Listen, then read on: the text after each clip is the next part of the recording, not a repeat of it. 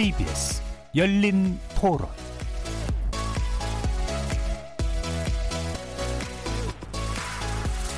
안녕하십니까. KBS 열린 토론 정준희입니다.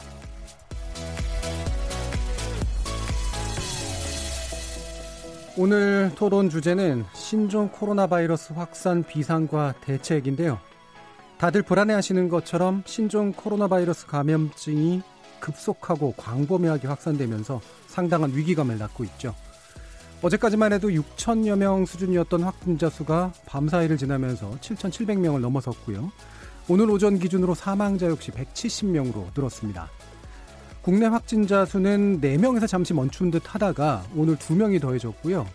2차 감염이 확인된 만큼 지역사회로의 확산을 막기 위한 특단의 노력이 요구되는 것 같습니다. 북미에 이어서 북유럽 그리고 중동으로까지 바이러스가 확산되고 있는데 세계 보건기구 WHO도 오늘 긴급위원회를 다시 소집할 예정이라고 하죠. 그래서 상황이 긴급한 만큼 KBS 열린 토론에서는 목요일 코너 지목전 토크 대신에 신종 코로나 바이러스 대책, 확산 비상과 대책이라는 주제를 올려서 세 분의 전문가 모시고 자세히 짚어보도록 하겠습니다. KBS 열린 토론은 여러분들이 주인공입니다. 문자로 참여하실 분은 샵9730 누르시고 의견 남겨주십시오. 단문은 50원, 장문은 100원의 정보 이용료가 붙습니다. KBS 모바일 콩, 트위터 계정 KBS 오픈, 그리고 유튜브를 통해서도 무료로 참여하실 수 있습니다. 날카로운 의견과 뜨거운 참여 기다리겠습니다. KBS 열린 토론 지금부터 출발하겠습니다. 살아 있습니다. 토론이 살아 있습니다. 살아있는 토론, KBS 열린 토론. 토론은 라디오가 진짜입니다. 진짜 토론, KBS 열린 토론.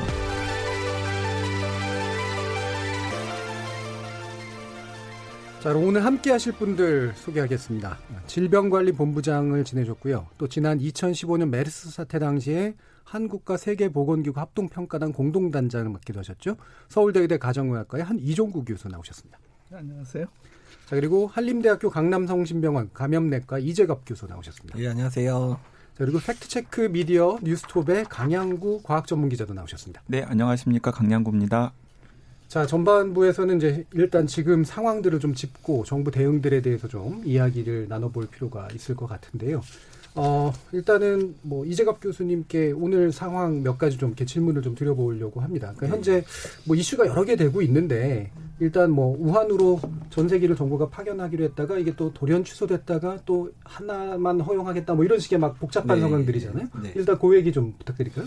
일단 뭐 중국과의 어떤 여러 수통 관련돼 있는 부분들이 좀 영향을 좀 준 것 같은데 특히 예. 일본에 이제 갔는데 거기 확진자가 발생하고 이런 문제가 예. 아마 중국한테 상당히 부담으로 작용한 것 같습니다. 그래서 아마 그런 부분 보완해서 아마 비행기를 받으려고 해서 좀 늦어진 게 아닌가 음. 생각이 좀 들고요. 어떻든 간에 오늘 중에 뭐 비행기가 뜨는 거로 좀 확인은 된 것 같아서 다행으로 예. 여기는데 다만 지금 아마도 한 대만 가는 거로 좀 알려지고 있어서 음. 어쨌든 그 안에서 안전하게 교민들을 오- 모시고 올 수 있는 방법들을 일단은 방역 당국과 또 외교부가 잘 좀 챙겨서 가야 될 것 같습니다. 예, 일단 이제 우한 현지는 이제 그런 상황인 것 같고 네. 지금 관심이 이제 또 나오고 있는 게 어, 네 번째 확진자 정도까지만 이제 이야기가 되다가 이, 이 정도면 이제 좀 뭔가 통제가 되는 것 같다 이랬는데 두 분이 이제 새로운 확진자가 나왔잖아요. 지금 이종규 교수님 그 이 두 사람의 어떤 그 특징이랄까요? 이게 어떤 의미가 있는 걸까요?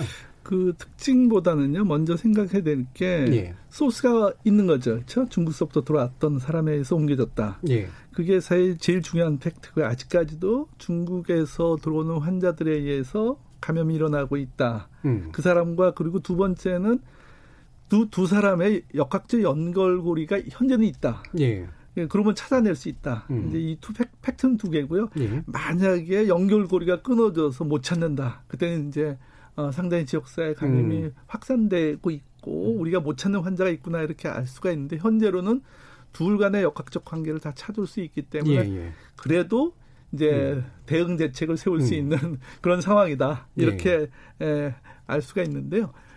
더 중요한 거는 근데 우리는 지금 이제 외신이나 또는 뭐 단편적으로 뭐 논문에 실린 거 가지고 중국 상황을 파악을 하고 있는데 현지를 파악할 수 있는 사람이 가서 예. 직접 당사자들의 돌아가는 상황을 보면서 우리 정부의 핵심 정책을 수행하는 사람과 이렇게 연결이 되도록 음. 현재 사람이 있어야지 신속하게 음. 일어납니다.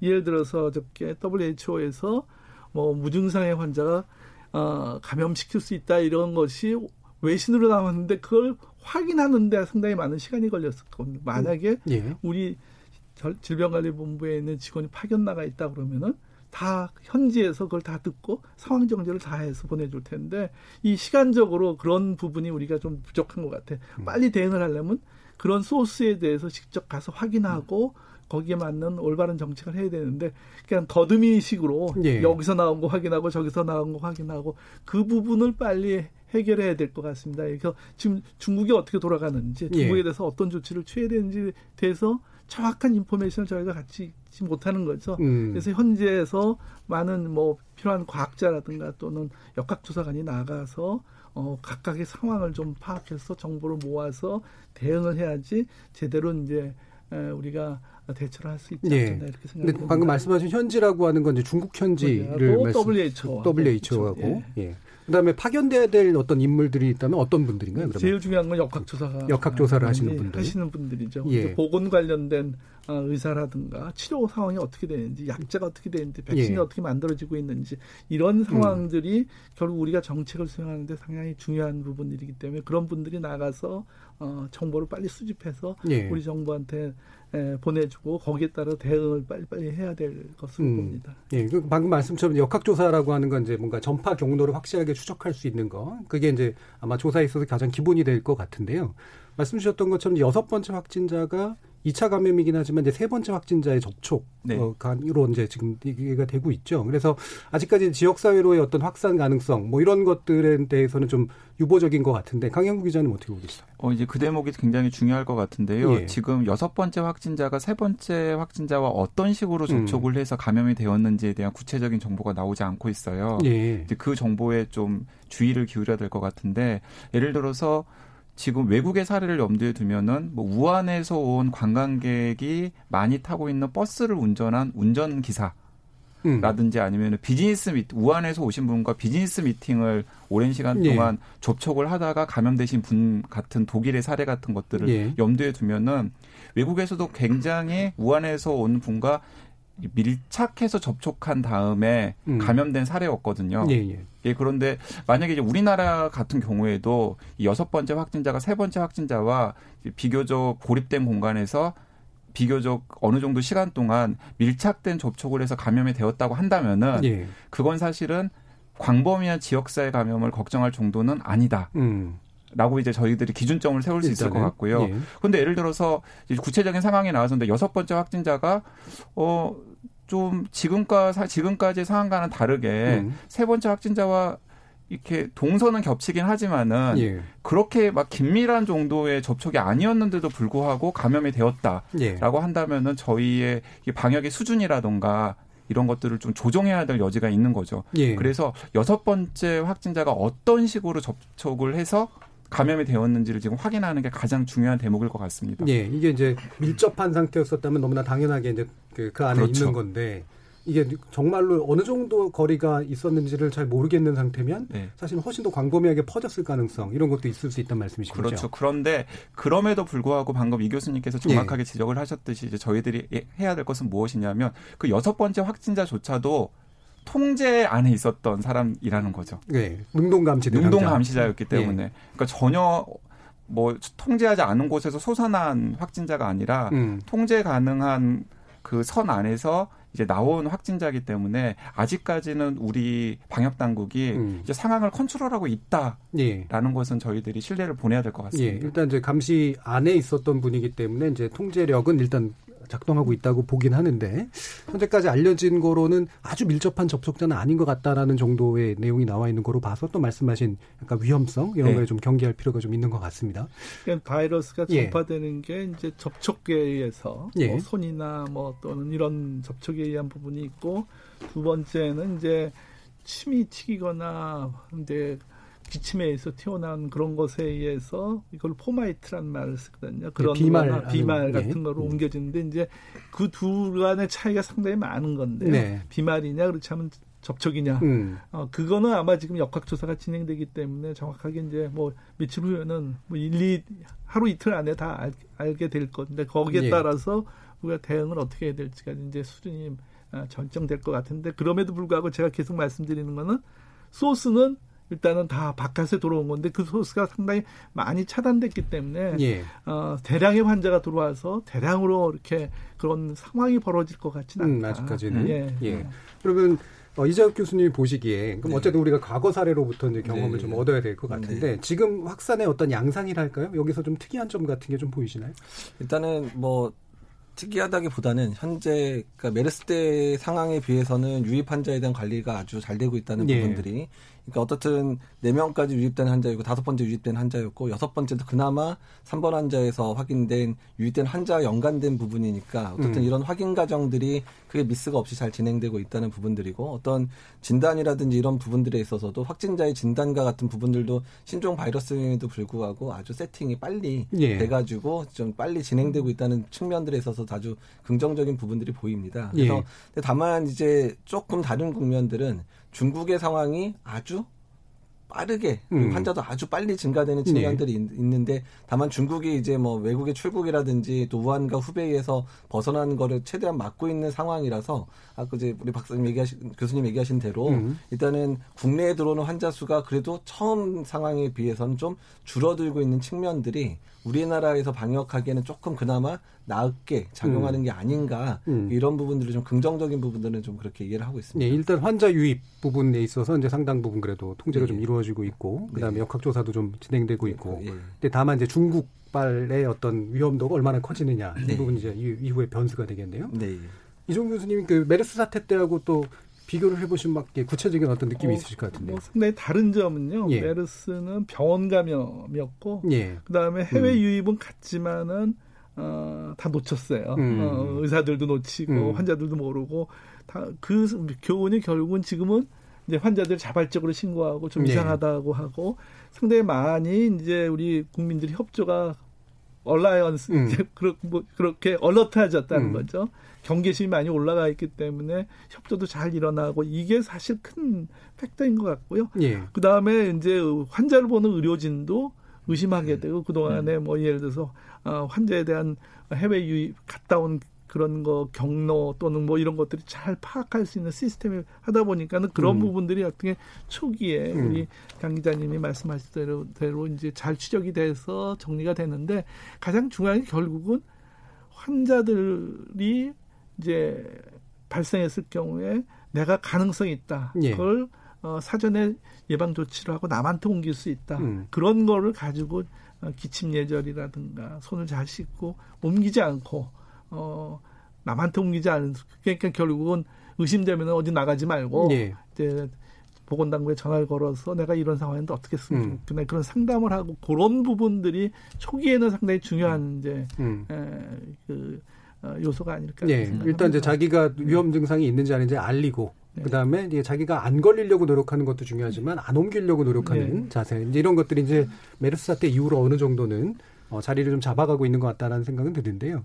어, 아까 이제 그, 그 이재엽 교수님이 잠시 언급해 주셨지만 이제 우한 현지 문제 이 부분 이제 다시 좀 얘기가 좀 돼야 될 것 같은데 논란이 굉장히 많았잖아요. 그러니까 네. 특히나 지금 이 현, 그, 지역에서 진천이나 이런 아산 쪽에서 상당한 반발이 있는 상태고, 어, 현재 조치 어떻게 좀 봐야 될까요, 강국 기자님? 어, 음, 저는 이제 그 현지 그러니까 이제 수용하는 음. 곳에 있는 주민들의 반발 심리는 저는 이해는 충분히 됩니다. 그렇죠. 충분히 예. 이해는 되는데 음. 어, 일단 우리 국민 전체 안전만 놓고 본다면은 음. 저는 이런 식으로 좀 접근을 하셨으면 좋을 것 같다는 생각이 들어요. 일단은 국격의 문제니까 당연히 그 우한에 계시는 동포들을 저희들이 모셔야 되는 건 예. 나라가 당연히 해야 될 일이라는 생각이 들고요. 그렇다면 그분들을 이제 그런 식으로 모셔와서 한 2주 정도 이제 격리를 시켰다가 다시 이제 사회에 편입을 시키는 것인데 거기에는 예. 두 가지 정도의 의미가 있을 것 같습니다. 하나는 무엇이냐면은 만약에 우리나라가 이런 식으로 조치를 우리 정부가 이런 식으로 조치를 취하지 않는다면 현지에 계시는 분들이 어떤 식으로든지 간에 우한을 탈출해서 한국으로 오시려고 하실 것 아니에요. 네. 개별적으로 들어오시다 보면은 음. 그 개별적으로 들어오시는 분들을 우리가 다 일일이 컨트롤을 해야 되는 상황인 거죠. 그런데 지금 한꺼번에 우한에 계시는 분들을 모셔오면은 일단은 탑승할 때 체크를 네. 한번 할 테고 또 이제 그 내리실 때 체크를 한번 할 테고 음. 그리고 일주일에서 2주 정도 또 밀착해 가지고 저희가 네. 집단으로 또 체크를 할 것이지 않습니까? 그래서 결과적으로 놓고 봤을 때는 이제 우리 슈, 우리 시민의 생명과 안전을 지키는 방역 관리의 측면에서는 오히려 훨씬 더 효과적일 수 있다. 예. 라는 측면도 있고요. 또 다른 하나는 우한에 계신 분들이 굉장히 경황이 없어서 갑작스럽게 좀 오시는 거잖아요. 예. 당연히 그래서 우리나라에 당연히 연고들은 있으시겠지만은 있으실 곳들도 지금 제대로 없는 상황의 상황인 분들이 많으실 것 같아요. 예. 그럼 그런 분들을 위해서도 정부에서 일정한 기간 동안 거주지를 제공해 주는 것 주는 식의 서비스도 저는 예. 당연히 정부가 해야 될 일 중에 하나라는 생각이 듭니다. 예. 그렇기 때문에 오히려 정부가 그런 일들 추진하고 있기 때문에 그 그분들이 격리되어 계시는 곳의 주변 주민들에게 음. 그 감염이 되거나 예. 혹은 그분들이 뭐 자유롭게 막 이렇게 외출을 하셔가지고 추가 감염을 일으킬 가능성이 있거나 이런 것들은 훨씬 더 관리되고 훨씬 더 선별되기 때문에 가능성이 굉장히 낮다라고 생각을 하셔야 예. 되지 않을까 하는 예. 생각이 듭니다. 이 부분은 다시 이재갑 교수님께도 네. 여쭤봐야 될 것 같은데, 그러니까 지금 이게 또 논란이 되고 있는 중요한 이유가 이제 지역민들의 불안감도 있지만 이제 일본의 조치하고 이제 비교해 뭐 일본이 이제 좀 네. 느슨한 조치를 하는 편인데 네. 우리는 이게 좀 극단적인 조치라고 봐야 되느냐라는 부분도 네. 있는 것 같아요. 어떻게 평가하세요? 사실 일본이 그러니까 뭐라 그럴까 자신감인 거죠. 예. 그러니까 자국민에 대한 자신감인데 일단 검사에서 음성인 거 확인하고 음.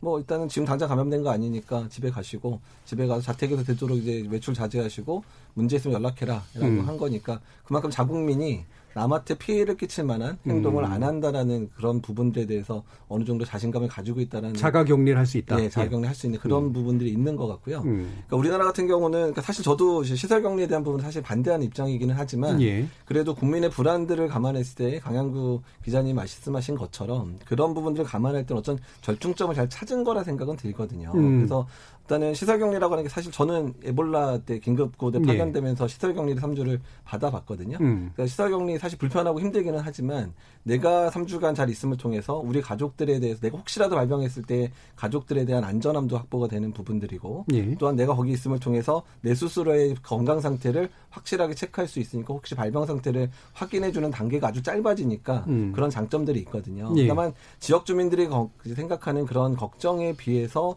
내부의 상황 들은 상당히 통제되고 아주 안정적으로 운영된다는 겁니다. 제가 실제로 경험을 예. 해봤으니까. 예. 그래서 지역 주민들이 걱정하는 어떤 지역 사인의 전파라는 부분이 일어날 수는 전혀 없는 음. 상황이라는 부분들을 좀 이해를 해주시고 지역 주민들이 좀 이해를 해주고 용납해 주시면 예. 아주 좋지 않을까 생각이 드는 음, 겁니다. 음, 그러니까 시설 격리 부분에 대해서 이제 완전히 찬성하시는 건 아니긴 한데 네. 아마도 그 이유가 이제 당사자들의 자유가 좀 억압되는 측면도 네. 있고 그다음에 지역에서의 전파 가능성의 불안감도 이제 네. 있지만. 네. 두 가지 측면도 또 장점이 또 반대로 또 있기 때문에 네. 그래서 어느 정도는 찬성하실 수 있다라는 그런, 그런 말씀을 예. 이해되고요. 그 우한 동포 소식을 제가 여기서 잠깐 음. 말씀을 드리면은 아주 굉장히 고생을 많이 하시고 절박하신 상황인 것 네. 같더라고요. 제가 이제 방송 전에 이제 바로 전해 들은 이야기인데 공항 직결지로 이동을 해야 되잖아요. 이동 수단이 없다고 합니다 우한시에. 음. 그래서 트렁크를 끌고 걸어서 이동하시고 계시는 네. 분들이 있다고 해요. 음. 그러니까 이제 그 정도로 지금 절박하고 어려운 네. 상황에서 고국으로 돌아오시려고 하시는 것이기 때문에 우리 국민들이 그런 부분들은 조금 이해를 감안해야 되지 않을까 하는 생각이 음. 듭니다. 예. 현재는 예, 를 들어서 치료약도 없다, 음. 백신도 없다. 어, 과거서부터 해왔던 전통적인 방법은 격리뿐이 없거든요. 그걸 예. 검역이라 그러는데 음. 어, 잠복기 두 배를 지켜봐서 괜찮으면 푸는 거. 음. 그것은 아주 몇백 년 된 그 전통적인 방법인데 현재는 그 방법뿐이 없는 거죠. 네. 사실은. 그렇기 때문에 어, 국민들께서 이해를 좀 해주셔야 되는 것 같아요. 음. 만약에 내 가족이 감염되고 그러면 그다음 어떻게 할 거냐? 주위에 있는 사람이 감염되면 할 것이냐? 이제 그런 것에 앞서서 어, 전체 우리나라 질병 관리하는데 이, 이 방법뿐이 없으니 네. 또이 방법을 따라 주십시오 하는 어, 어떤 호소를 음. 이제 받아들이셔야 되는데 아마 아까 일본하고 다르다 하는데 아마 일본의 국민성이 우리나라하고 다른 점이 이제 그런 거죠. 예. 정부의 조치를 많이 믿고 음. 신뢰하고 그러는데 우리는 잘 안 믿고 하는 대로 안 하려고 그러고 음. 이제 그런 건데 이제는 그런 시대가 아니었기 때문에 예. 정보를 다 공개하지 않습니까? 음. 그래서 위험성이 없다는 거 다 말씀드렸기 때문에 음. 어, 이렇게 따라주시는 것이 현재는 어, 사람을 구할 수 있는 유일한 방법이다. 예. 이렇게 음. 이해를 해주셔야 될 것 같습니다. 이제 지역도 그 지역 선정에 있어서는 불가피한 어떤 충분한 이유가 있다 이렇게 들 보시나요? 음, 네. 아무래도 이게 공무원 시설이고 그러니까 이제 네. 하실 텐데요. 사스 때도 똑같이 이제 예. 그 공항 근처에다가 이제 음, 저희가 그랬죠. 했었죠. 예. 그다음에 인프란 인플루엔자 때도 음. 또 이제 어느 인천의 어떤 이제 우리 공무원 교육원 같은 빌려서 했는데 음. 결국 집단 시설을 해, 해놓을 수 있는 부분들이 그 동안에 아무리 뭐 그러니까 경제성도 따져야 되는 부분들이 있었거든요. 몇 년에 하나씩 생기는데 뭐 수백억짜리 건물을 질 수도 없고 예. 그러니까는 현재 있는 시설을 이용할 수뿐이 없습니다. 음. 네. 그, 그런데 이제 그런 부분들이 국가에서 쓰고자 할때 이런 이제 지역사회의 어떤 어, 님비 영상과 같이 맞물려 가지고 참 어려운 뭐 측면이 생기는데 정부는 뭐 설득하고 음. 그 과정을 투명하게 밝히는 것이 제일 중요할 거라고 합니다. 갑자기 의사 결정을 하면은 예. 사실 어, 국민들이 그걸 못 받아들이지 음. 않습니까? 그래서 그렇죠. 강제하고 예. 그냥 희생양 삼는 것 예. 같은 느낌이 그래서 그런 걸 예. 이, 이럴 수뿐이 없다. 음. 근데 지금 상황에서 어, 가장 좋은 시설들이 근처에 있는 것은 이것뿐이 없으니까는 이걸 해야 되는데 지역 주민들이 협조를 구하고 뭐 이런 자세가 조금 필요하지 않겠나 그게 좀 아쉬운 점이었던 것 같아요. 어저께 예, 예. 뭐 상당히 그런 소란스러운 거를 TV에서 보면서 음. 아 정부가 조금 더 신경을 써서 설득하고 음. 이런 모습을 보였으면 과연 이런 일이 있었을까 예. 그런 아쉬움이 좀 있더라고요. 예. 그 대목에서 한 가지 예, 꼭 언급을 해야 될 사항이 음. 이제 처음에는 천안이 얘기됐지 않습니까? 예. 그러다가 갑자기 이제 아산 진천으로 이제 예. 옮겨지면서 아산 진천 주민들은 왜 천안은 안 된다고 해서 안 가면서 음. 우리 지역으로 오느냐라는 불필요한 오해를 사게끔 한 조치였다고 생각합니다. 그렇죠. 제가 생각하기에는 느낌 들죠. 네, 네. 네. 그래서 음. 그런 일들은 앞으로는 없어야 될 것 같아요. 음. 네. 알겠습니다. 예.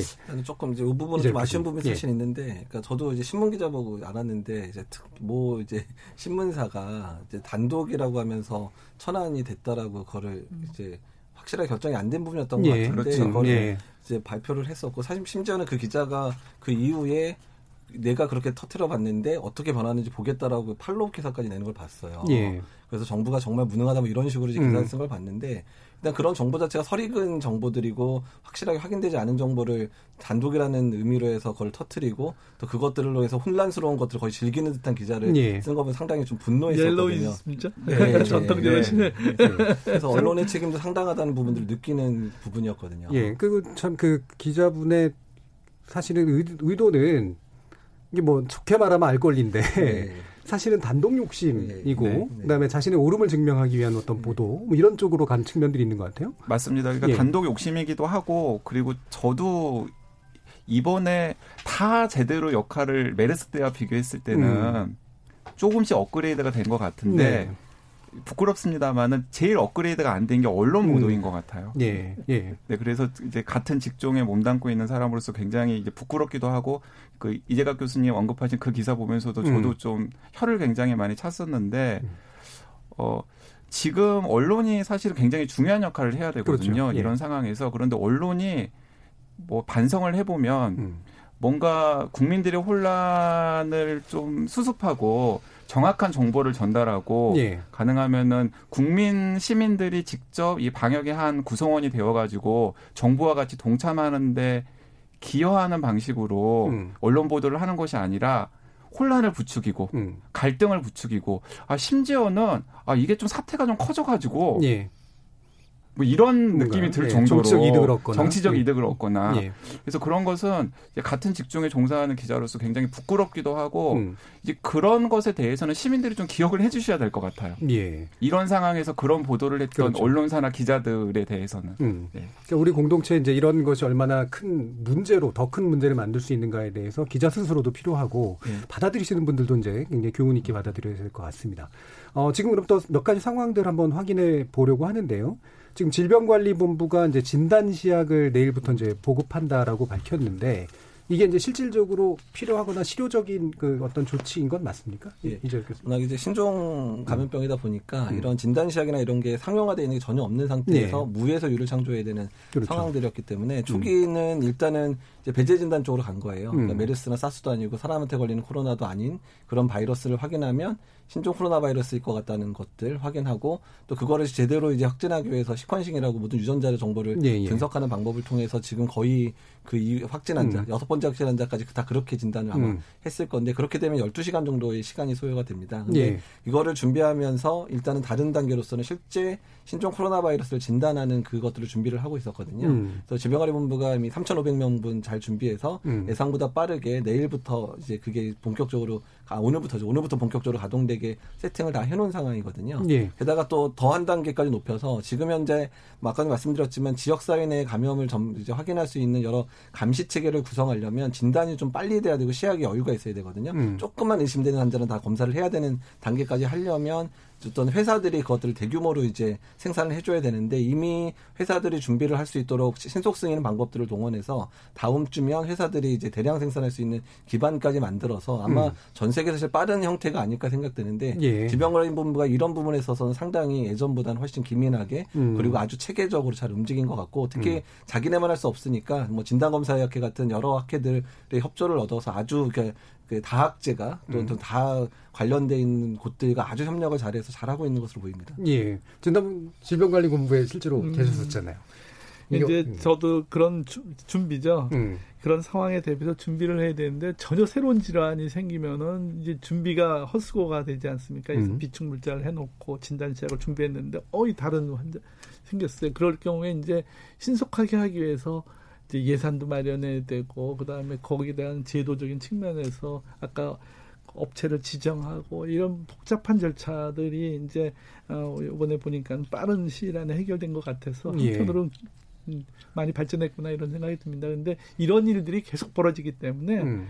사실 이 바이러스를 더 이제 빨리 분리해서 아까 PCR 방법으로 해서 유전체를 통해서 이제 확인했지만은 더 좋은 거는 이제 이거 빨리 분리해서 배대 개양을 시켜서 이걸 가지고 이제 어, 진단을 더 줄일 수 있는 예. 또 시약을 만들어내는데 음. 그런 것까지 하려면은 사실은 우리나라가 지금 전염병 관리에 있어서의 한 단계 음. 더 깊이 생각해야 됩니다. 진단과 예. 치료 부분은 지금 생각을 안 하고 있는데요. 환자가 더 늘어나고 자체적으로 중환자가 생기면 진단과 치료가 상당히 중요해지거든요. 네. 그 당시에는. 그럼 거기에 관련돼서 의료계가 다 준비되어 있느냐, 훈련이 되어 있느냐, 치료 약진이 있느냐, 음. 그런 데까지 좀 더, 어, 나가야 되는 부분이고, 그러려면은 아무래도 이제, 에, 이런 그, 과학이나 science 부분에서 음. 같이 뭐 이런 것도 연구하고 리서치가 같이 따라가야지 네. 되는 거죠. 그렇죠. 의료뿐만이 아니라. 예. 예. 방역은 사실은 어떻게 보면 음. 사람만 동원하면 되는데 예. 이 science는 시간이 무지 많이 걸립니다. 과학적 예. 그리고 아까 생산하내는데 백신 하나 생산하는데 10년 걸릴 수가 있거든요. 그렇죠. 만들어놔도 어 이게 정말 상업화 되려면은 음. 안전성, 유효성이 검증이 돼야 되는데 그런 되고. 것들이 어, 준비가 돼야 되는데 거기까지 가야지 사실은 이제 미국이나 미국은 아마 제가 요번에 메르스 뭐 사스 이걸 보면서 에볼라 사태를 보면서 어 아프리카에서 벌써 약제를 실험하고 백신 네. 실험하고 치료제 다 실험합니다. 음. 미국 NIH에서 음. 무슨 사태가 벌어지면 무엇을 해야 될지에 대한 치료 물질 그 후보 물질을 다 만들어 놓고 있거든요. 음. 네, 그런 것은 결국 그러니까 과학을 끌고 나가는 이제 그런 것들이 눈에 보이거든요. 예. 우리가 거기까지는 사실은 이번 기회에는 안내들을 차근차근 마련해야 되는 계기로 삼아야 되지 않겠나 이런 생각입니다. 예. 너무 이제 약제도 없다, 백신도 없다. 음. 그래서 지금 검역에만 의존하는데 음. 어, 그런 물질을 후보 물질을 만들어 놓고 준비해 놓고 어, 기다렸다가 그때 가서 우리가 생산해내고 음. 대응을 하고 이런 체계로 가야지 아마 음. 어, 선진국이 되지 않을까 음. 이런 생각입니다. 예.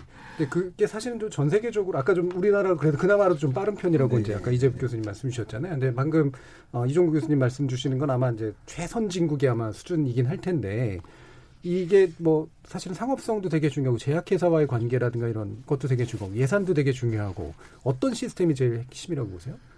그러니까 사전에 그런 음. 것이 낭비적인 요소일 것 같은데 사실 음. 보험이면서 한편으로는 상당히 많은 인프라를 과학에 대한 인프라가 커져야지 예. 이게 음. 해결되는 거거든요. 예. 그러니까 의사들이 치료만 이렇게 국한돼서 음. 당장의 문제는 치료를 잘해서 사망률을 줄이는 거지만은 예방하고 치료제를 개발하는 건 장기간 투자를 해야 돼요. 예. 그래서 그런 부분을 우리가 더 앞으로 또 이제 생길 가능성이 많기 음. 때문에 음. 이, 이, 기회를 삼아서 그런 인프라를 키우는 노력도 음. 해야 될 필요가 있다. 그러니까 처치로서의 이제 의료도 있지만 이제 그 기초과학으로서의 어떤 예. 의료과학 뭐 이런 음. 부분에 대한 이제 상당한 투자 이런 것도 예. 필요하겠다라는 말씀이시죠.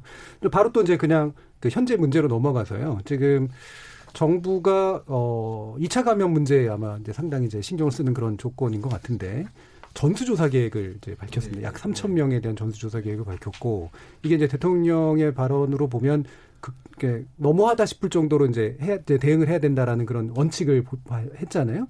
이 부분에 대한 그 적절한 조치라고 생각하십니까, 기자부 교수님? 그러니까 이제 방역에 있어서는 그러니까 어떻든 이제 물류라든지 인적인 자원들이 한계가 있기 때문에 그 음. 한계 내에서 최선을 다하는 방법이 중요한데 가중한 부담이 사실은 정치권에서 떨어져서 그게 만약에 부담을 작용하게 되면 기존에 정말 기존에 하는 일만으로도 빡, 빡빡하게 운영이 되는데 거기에 큰 일이 터져버리면 상당히 힘든 상황이 될 예. 수도 있습니다. 그래서 그런 부분에 있어서 정치권이라든 이런 데서 분명히 그런 것들 선언할 때는 반드시 조율을 해서 선언이 돼야 되는데 그 부분 좀 아쉬운 측면들이 있고요. 다만 예.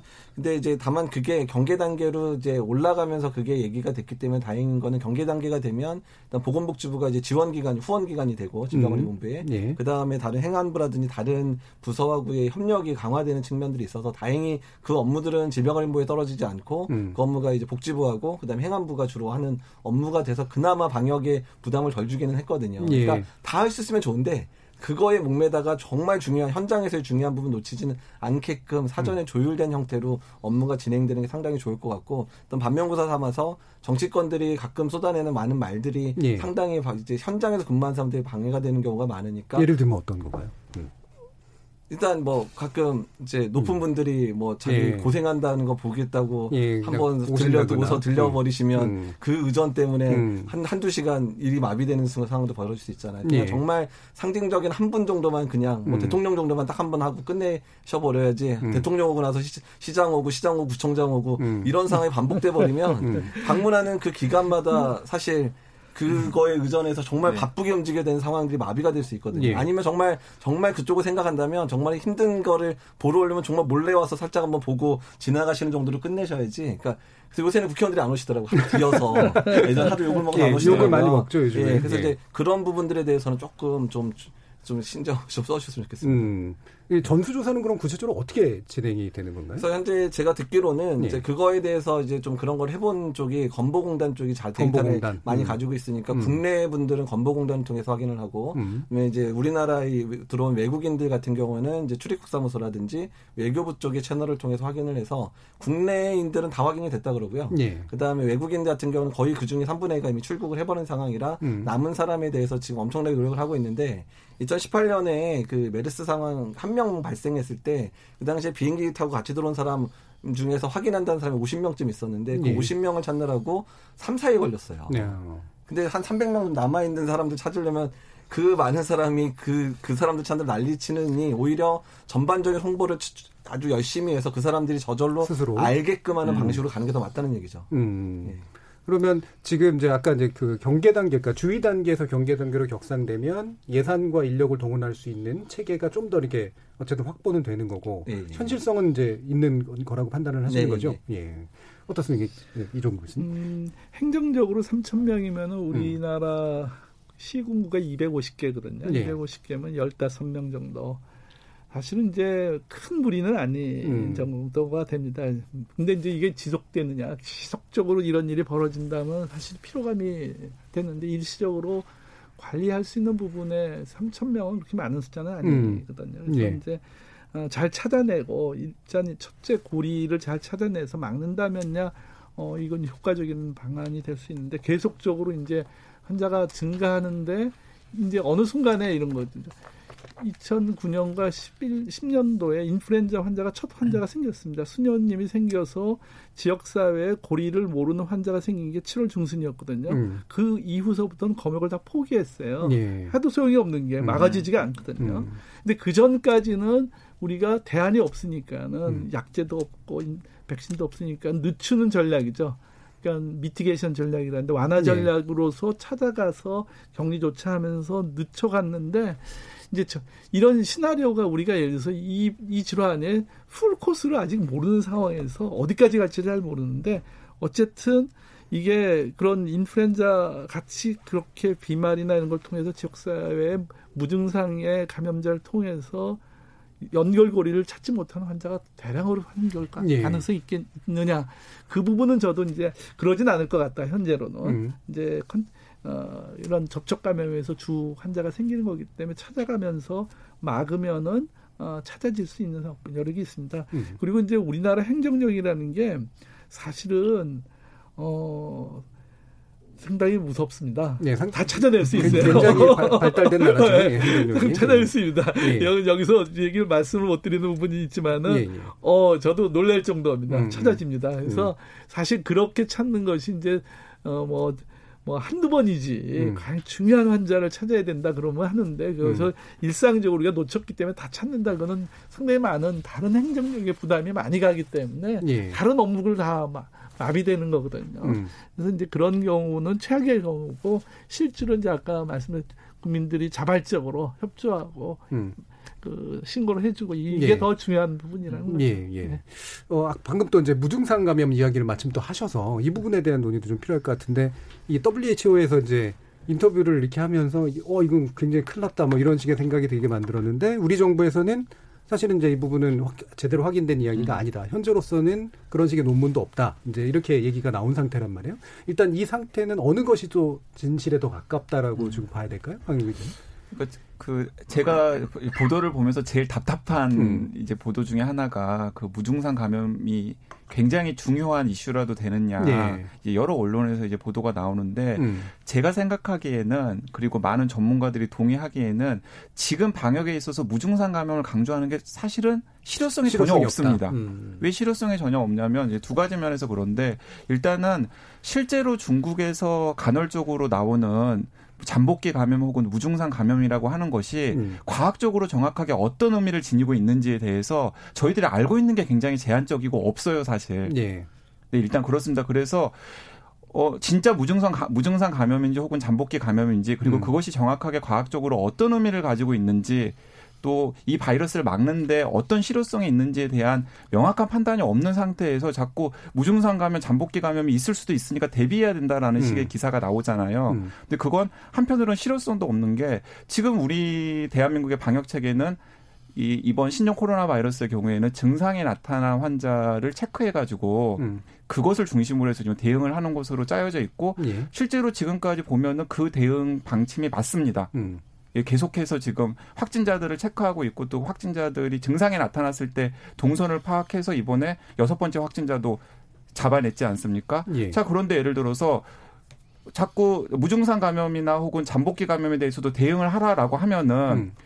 한정된 곳에 써야 될 자원들을 무증상 감염이나 잠복기 감염이 있다라고 생각하고 그쪽에다가 투여를 하다 보면은 예. 예를 들어서 오늘 발견한 여섯 번째 확진자 같은 경우를 체크해 빨리 체크해내지 못할 수 있는 상황이 음, 되는 외려. 거거든요. 예.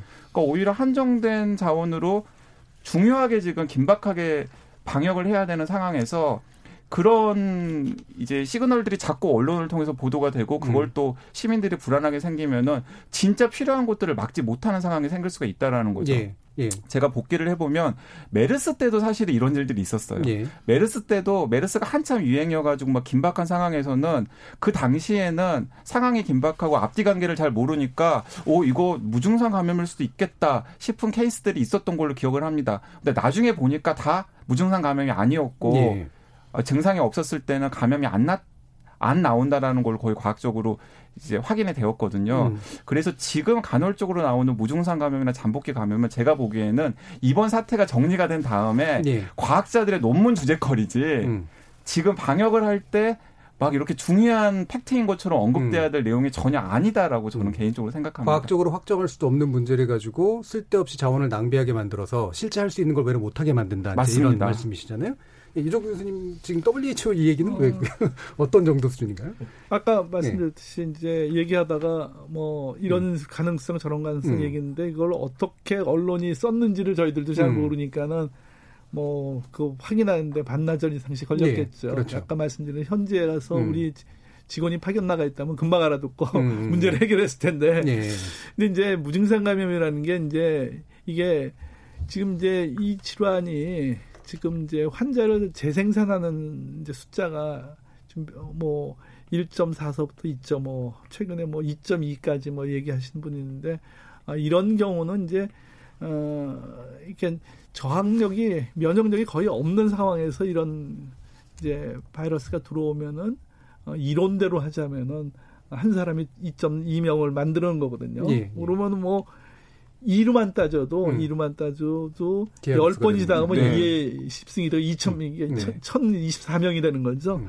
근데 이렇게 번져 나갈 수 있는 질환이냐 음. 아직은 모른다는 거거든요. 음. 모르는데 어쨌든 이게 비말 감염이나 droplet에서 주가 아니고 contact가 주라면은 이렇게 번져 나갈 가능성은 적다는 거죠. 음. 그 거기에 그렇게 그 아까 제일 중요한 방역의 전환점은 무증상의 환자가 생겼는데 그게 역학적 고리를 모르겠다. 음. 그때 가서야 네. 우리가 방역책을 다 바꿔야 되거든요. 음. 그렇지만은 거기까지 가는데 시간이 있다는 거죠. 음. 뭐몇 개월이 걸렸든지 간에 이런 장기간의 호흡을 두고 시나리오를 하나를 마련해 놓고 준비하는 것과 음. 그냥 그래서 지금 뭐 어떻게 되고 이, 이것은 아니라고 생각하는 거거든요. 그래서 예. 장기적으로 장기전에 갔을 경우에는 음. 결국 무증상 감염자에 의해서 지역세 전파가 일어나면 상당히 큰 유행이 벌어진 그때 방역책은 이렇게 가지고 가야 돼. 그것을 생각하면서 예. 지금 현재에 집중을 해야 된다. 음. 그런 걸로 정리할 수 있을 것 같습니다. 예. 예. 알겠습니다. 예. 자, 신종 코로나 바이러스 확산 비상과 대책 어, 주제를 놓고 세 분의 전문가와 함께 얘기 나눠보고 있는데요. 자칫하면 전 세계적 공황 상태로 이어질 수도 있을 이 신종 코로나 바이러스. 과거에 큰 상처를 남겼던 5년 전의 메르스 사태를 교훈 삼아서 우리 정부와 의료계 그리고 시민들의 자발적인 협조 모두가 중요해 보이는 순간입니다. 전반부 토론은 일단 여기서 마무리하겠습니다. 여러분께서는 KBS 열린 토론과 함께하고 계십니다.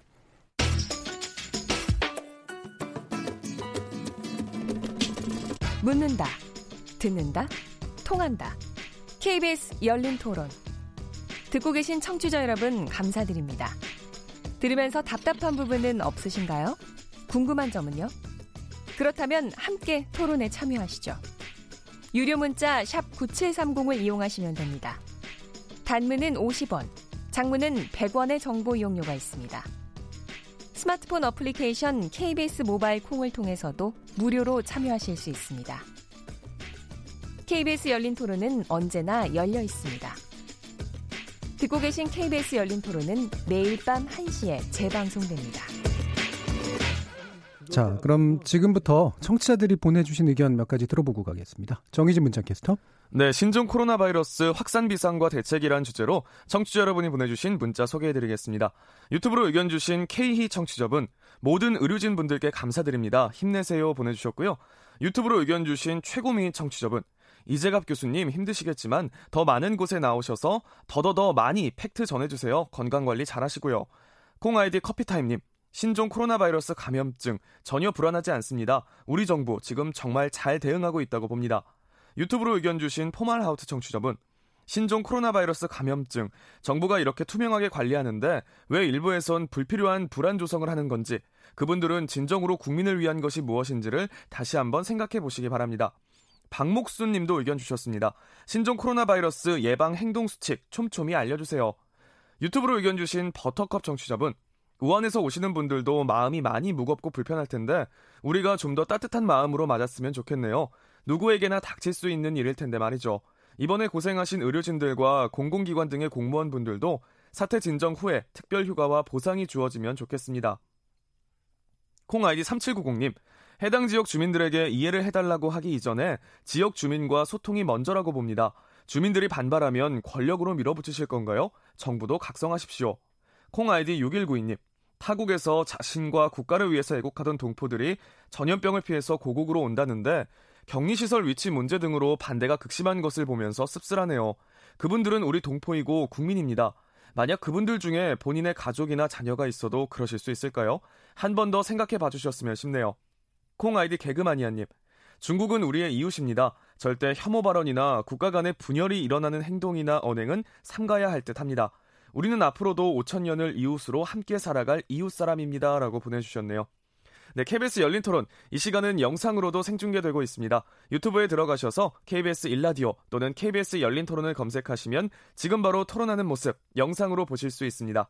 지금 방송을 듣고 계신 청취자 모두가 시민 농객입니다. 계속해서 청취자 여러분들의 날카로운 시선과 의견 보내주세요. 지금까지 문자캐스터 정의진이었습니다.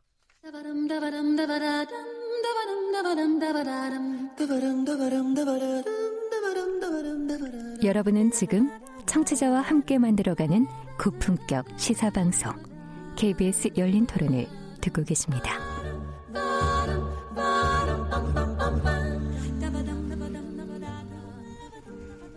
자 후반부 토론 시작해 보겠습니다. 이제가 한림대학교 강남 성심병원 감염내과 교수, 팩트체크 미디어 뉴스톱 강양구 과학전문기자 그리고 이종구 전 질병관리본부장 이렇게 세 분이 함께 하고 계십니다. 마침 그 우리 청취자분들 중에 이제 박목수님께서 예방 수칙 좀 촘촘히 알려달라 이런 말씀을 주셨어요. 아무래도 이제 실질적으로 중요한 건 정부는 예방 대책, 예방과 방역을 훨씬 노력하고 동시에 정확한 정보를 이제 알려주는 것이 이제 언론들의 또 역할일 것 같은데, 어, 그래서 후반부는 이제 우리가 과연 부정확한 정보와 정확한 정보를 어떻게 나눌 것이냐, 이 부분에 아마 초점을 좀 맞추게 될 것 같습니다.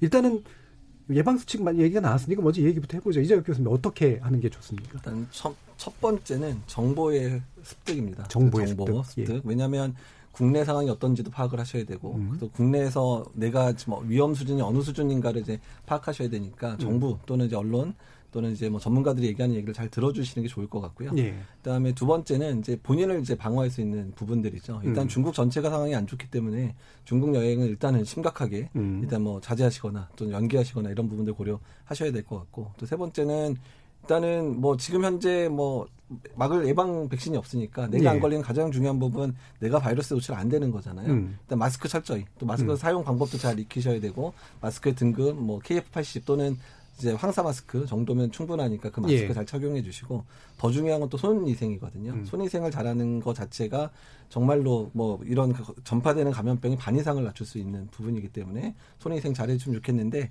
이제 물과 비누로 씻는 손위생과 그다음에 우리가 보통 들고 다닐 수 있는 알코올 성분의 손위생제의 그 효과는 거의 일치합니다. 다만 예. 손에 이물질이 묻었을 때는 반드시 음. 비누와 물로 씻는다. 음. 이런 손위생의 아주 세부적인 내용까지 잘 이해해서 음. 평상시에 잘 실천해 주시는 게 제일 좋을 것 같습니다. 예, 마스크 얘기가 나 마스크가 막 동나고 그랬다는데 이게 반드시 그 차단이 엄청나게 높은 수준을 필요로 하지 않는다라는 말씀이신 거잖아요. 예, 맞습니다. 한 황사 정도. 예. 예. 그러니까 KF80 마스크가 이제 80% 정도를 걸러낸다고 하지만 음. 바이러스의 파티클은 다 걸러내거든요. 음. 예. 일부 홍역 이런 걸 빼는 건다 걸러내기 때문에 그리고 심지어 환자들한테는 환자한테 씌우는 거 증상 있는 분들이 쓰는 게 더 중요한데 바로 입 앞에 하기 때문에 음. 그거를 굳이 높은 걸 안 써도 예, 예. 차단 효과가 많이 나타나니까 증상 음. 있는 분들도 이제 음. KF80을 써도 되고 또 음. 그거에 대해서 노출되는 분들도 똑같은 마스크를 쓰셔도 됩니다. 다만 예. 의료인들 같은 경우는 바이러스의 농도가 높은 상황에서 발생하는 상황이 있을 수 있기 때문에 등급이 높은 KF94 또는 N95 마스크를 쓰게 되는 거는 노출 상황에서 바이러스가 아주 긴밀하게 접촉할 가능성이 높으니까 쓰는 부분이니까 예. 의료인 쓰는 거니까 그게 더 좋아 이렇게 생각하실 필요 없고 KF80 정도면 본인의 호흡에 방해 를 주지 않는 음. 상황에서 가장 효과적으로 쓸 수 있는 마스크가 됩니다. 예, 그러니까 직접 이제 환자들과 접촉할 가능성이 높은 의료진들에게야 이제 상당히 높은 수준은 반드시 필요하겠지만 네. 일반인들은 이제 어느 정도 바이러스 충분히 막아줄 수 있는 그리고 호흡도 가능한 네. 고 수준이면 충분하다라는 말씀이셨잖아요. 어 그러면 이제 지금 얘기가 나오는 게 이제 안구 그 다음에 이제 코의 점막 요런 이제 점막으로 이제 이게 이제 감염이 되는 거기 때문에 이제 이런 지금 예방 수칙들이 이제 중요한 거 아니겠습니까? 이종규 교수님. 뭐, 또 우리 음. 저기 음. 이 교수님 잘 말씀해 주셔서 음. 몇 가지 더 첨언하면은 이제 의심돼서 내가 음. 뭐 예를 들어서 열이 난다든가 뭐 감기 증세가 있다 그럴 경우에 반드시 이제 나가지 말아야 되거든요. 일단 예. 해외에 나가지 마셔야 되고 음. 두 번째 해외도 문전 나가지 말아야 되고 집안에서 나가지 마시고 이제 음. 적절하게 보건당국하고 협의해 가면서 치료를 받으셔야 되고 그다음에 이제 기침 예절이라는 게 이제 우리가 잘 저기 뭐야 그 습관이 잘 안 돼 있는데요. 전에 보면은 저희 어렸을 때 항상 이제 뭐 콜일까봐 수성수건 가지고 다니는데 네. 요새는 이제 어깨로 하는 게 이제 일반적인 유행인데 하여튼 기침 예절 여러 사람이 모이는데 조금이라도 증사가 있으면 안 나가시는 게 좋고 기침 예절 음. 지켜서 침이 튀거나 모르지 않는 그런 부분들이 조금 더 어, 보안 이제 얘기가 되고 네. 강조가 될 필요성이 있겠다. 특히 이제 어, 증세가 좀 있다. 감기 증세가 있다. 이, 이런 부분은 환자에 가까우신 분들한테 극도로 주의를 하셔야 되고 그런 음. 분들은 기침 예절 잘 지키고 조금 더 부모님도 이상하다 하면은 이제 보건당국과 협의하는데 문제는 아까 말씀드린 대로 이게 소스가 있는 거기 때문에 음. 음. 상대가 중국에서부터 왔다 이거를 먼저 염두에 두시지 않으면은 이제 음. 이게 혼란스러워지고요. 음. 그럴 경우에 한해서 이렇게 이제 어, 순서를 밟아서 해주시는 게 좋겠다는 생각이 드네요. 예. 지금 또 뭐 약간 곁다리 얘기입니다만 이제 우리가 악수하는 경우도 아까도 이제 잠깐 악수 나누긴 했습니다만 박원순 시장이 이제 팔꿈치로 인사하자 이런 얘기를 해서 일부에서는 뭐 괜찮다 그러고 또 일부에서는 이게 뭐냐 뭐 이렇게 얘기 드는데 강용 기자 이런 식의 정도까지 가는 거 어떻게 보세요?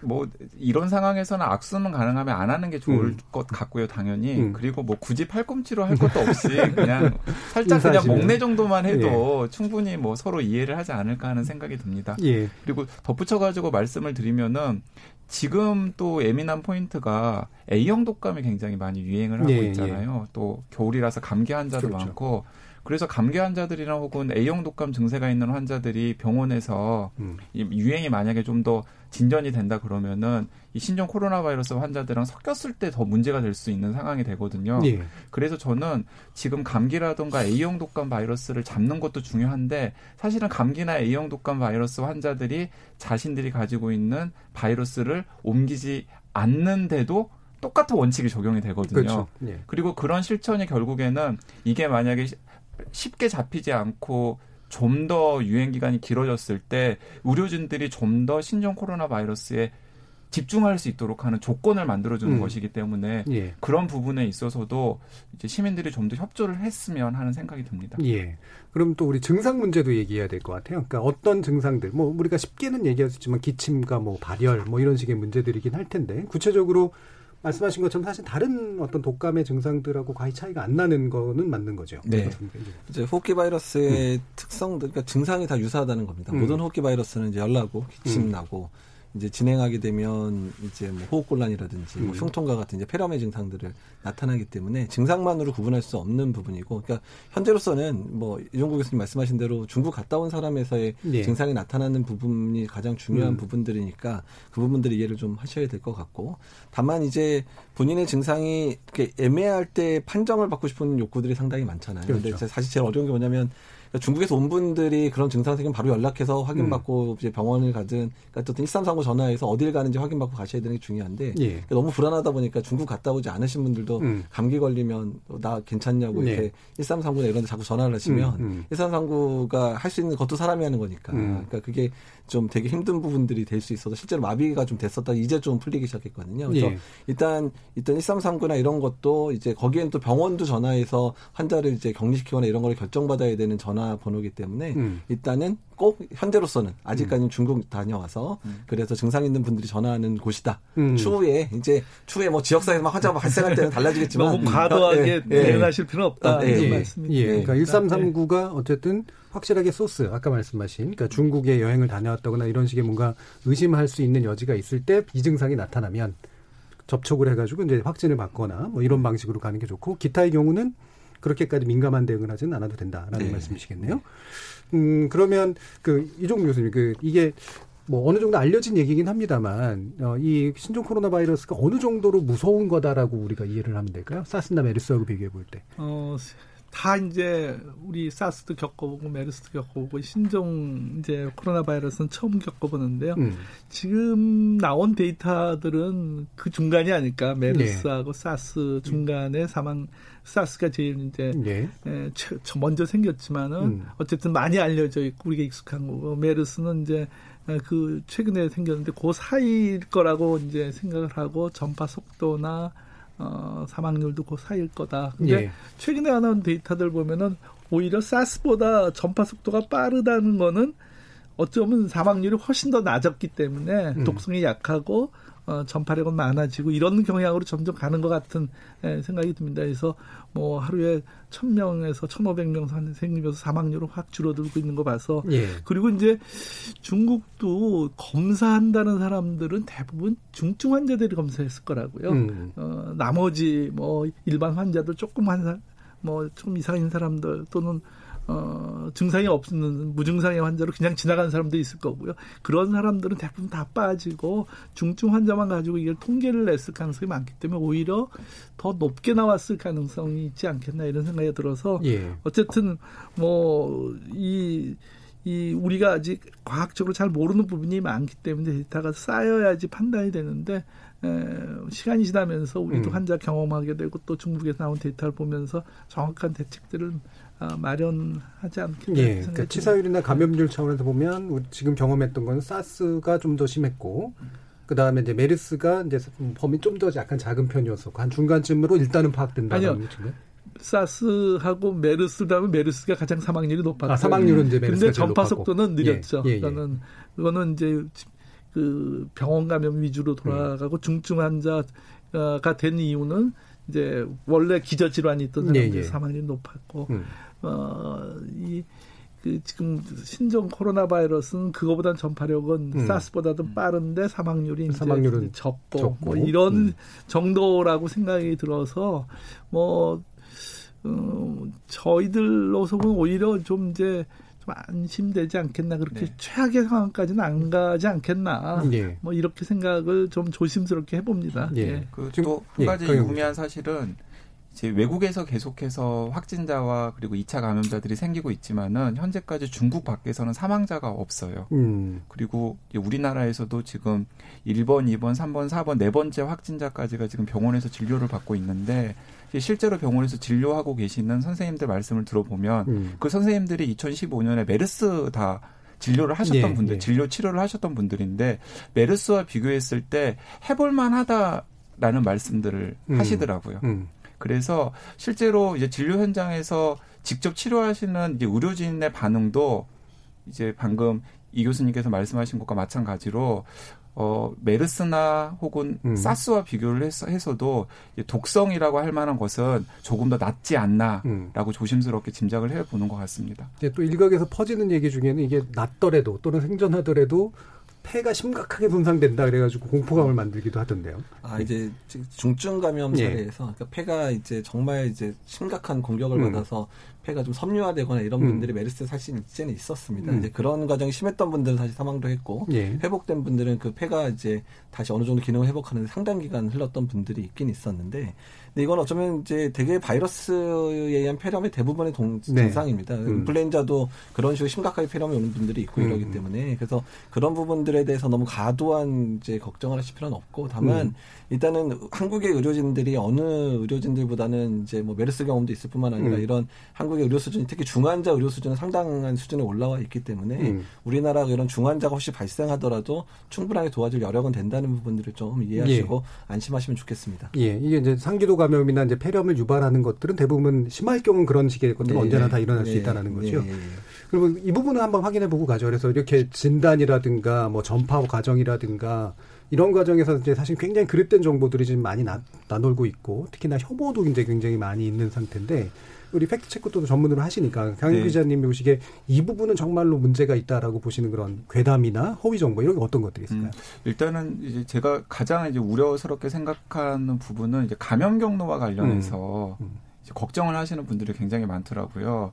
그러니까 저는 이제 어떻게 이제 그런 상상력이 발휘가 되어가지고 이게 그게 마치 진실인 것처럼 음. 얘기가 되는지 모르겠는데 이렇게 이제 뭐 공기 중 감염이라든지 네. 공기 중 감염이 기정 사실처럼 이야기가 된다든지 음. 아니면은 뭐 진짜 농담처럼 하는 말인지 진담인지 모르겠지만 이렇게 눈만 마주쳐도 감염이 된다라는 식의 네, 좀 심하죠. 좀 심한 예, 예, 그런 식의 이야기들. 그런데 어 이제 중국의 경험도 그렇고 그리고 이제 기존에 우리가 경험했던 사스나 메르스 같은 같은 코로나 바이러스 계열의 예. 바이러스를 보면은 아까 여러 차례 말씀을 했듯이 이제 비말에 의한 감염 혹은 비말에 의해서 이제 그 흩뿌러졌을 때 그걸 손으로 만졌을 때 생기는 감염이 가장 주되고 사실은 그게 거의 100% 감염 경로거든요. 예. 그렇기 때문에 예를 들어서 뭐 일부 다른 전염병처럼 공기 감염이 되거나 이런 것은 전혀 아니기 때문에 음. 걱정을 안 하셔도 될 것 같고요. 그리고 이제 이런 혼란들도 있는 것 같습니다. 예를 들어서 뭐 수영장이나 목욕탕을 통해서도 감염이 될 수 있지 않느냐. 예, 예.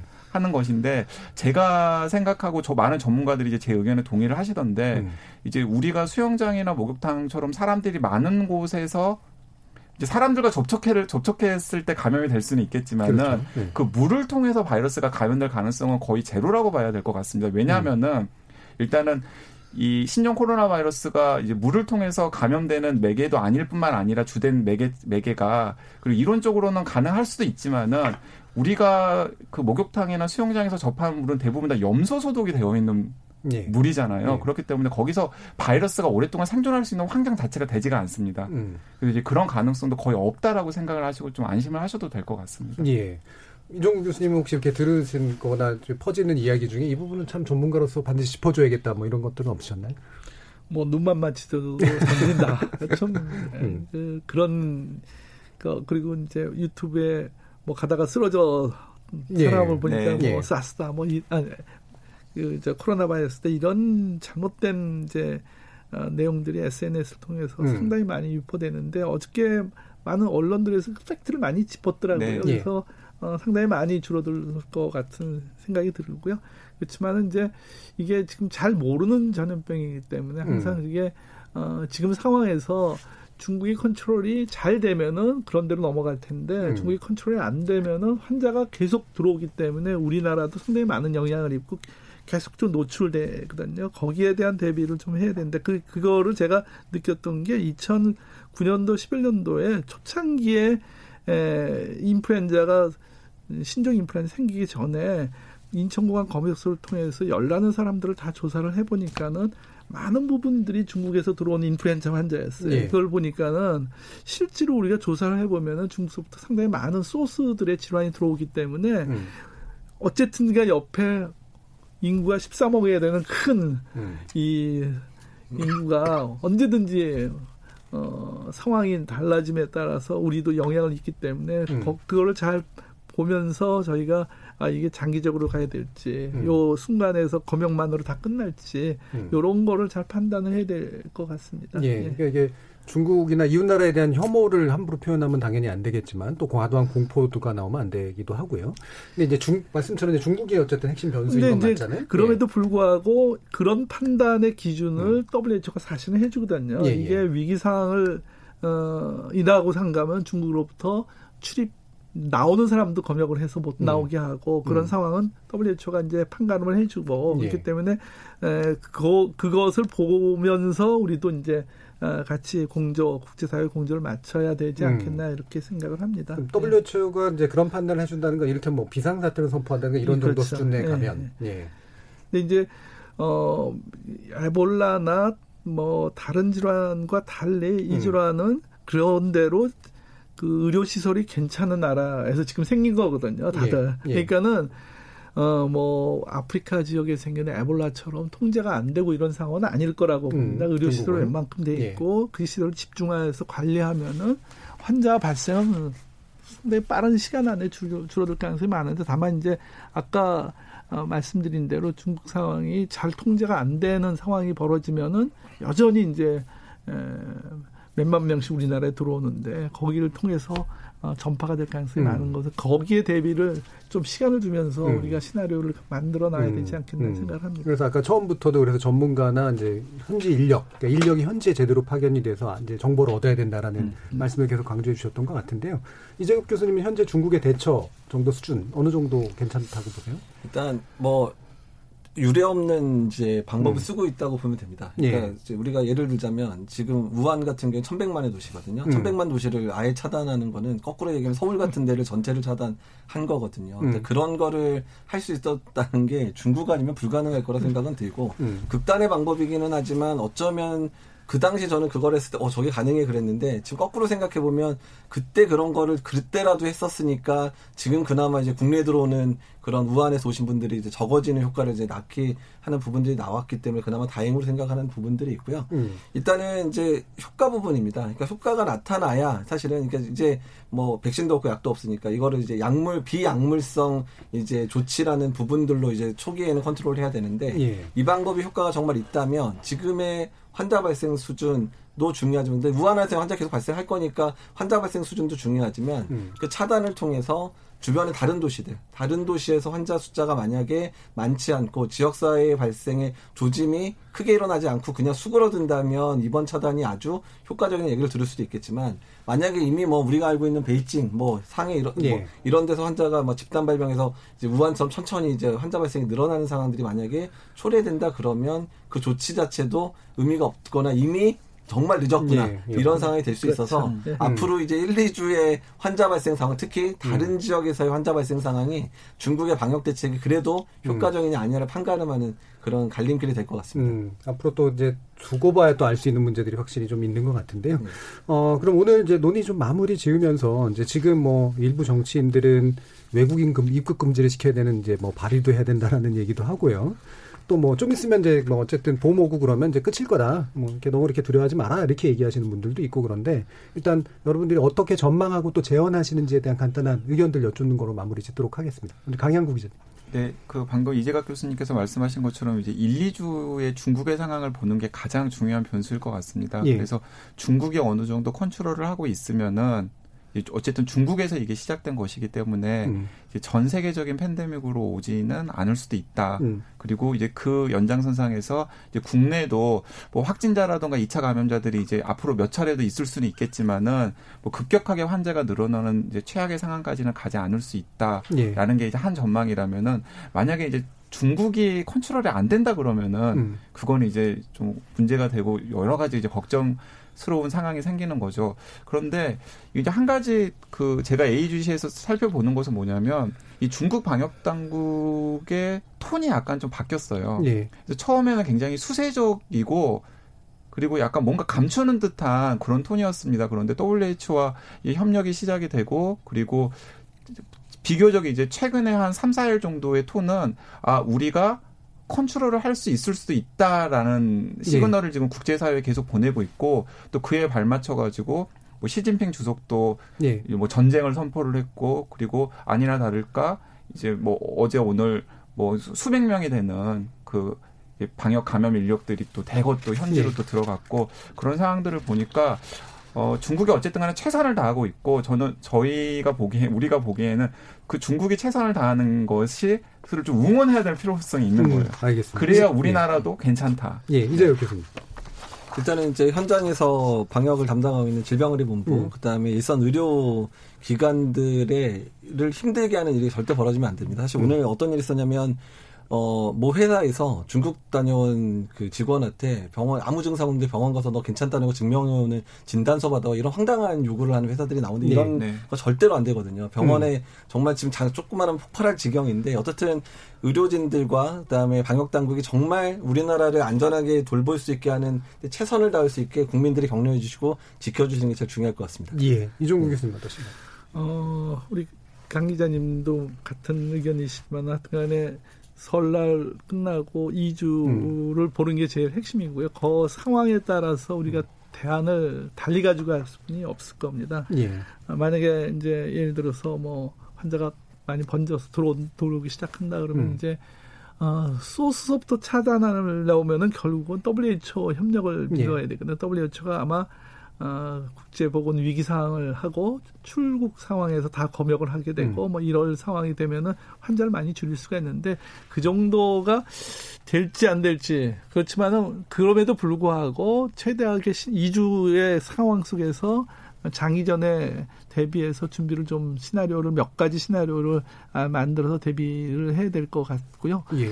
이게 매년 뭐 매년 매번 이런 일이 벌어지는 것은 결국 이제 우리가 대비 필요한 이제 예를 들어 이제 뭐 진단에 같은 진단제, 예. 치료제, 뭐 음. 백신 이런 부분에 대한 인프라가 없기 때문에 항상 불안감 때문에 과도하게 예. 대응을 해야 되고 이런 부분들이 예. 있거든요. 그래서 알겠습니다. 그런 것들을 준비를 많이 해야 될 필요성이 있을 알겠습니다. 것 같습니다. 오늘 신종 코로나 바이러스 문제로 세 분 전문가 함께 하셨는데요. 강한구 기자님, 이종구 전 본부장님, 그리고 이재갑 교수님 세 분 모두 수고하셨습니다. 감사합니다. 네, 네 감사합니다. 저는 내일 저녁 7시 20분에 다시 찾아뵙겠습니다. 지금까지 KBS 열린 토론 정준이었습니다.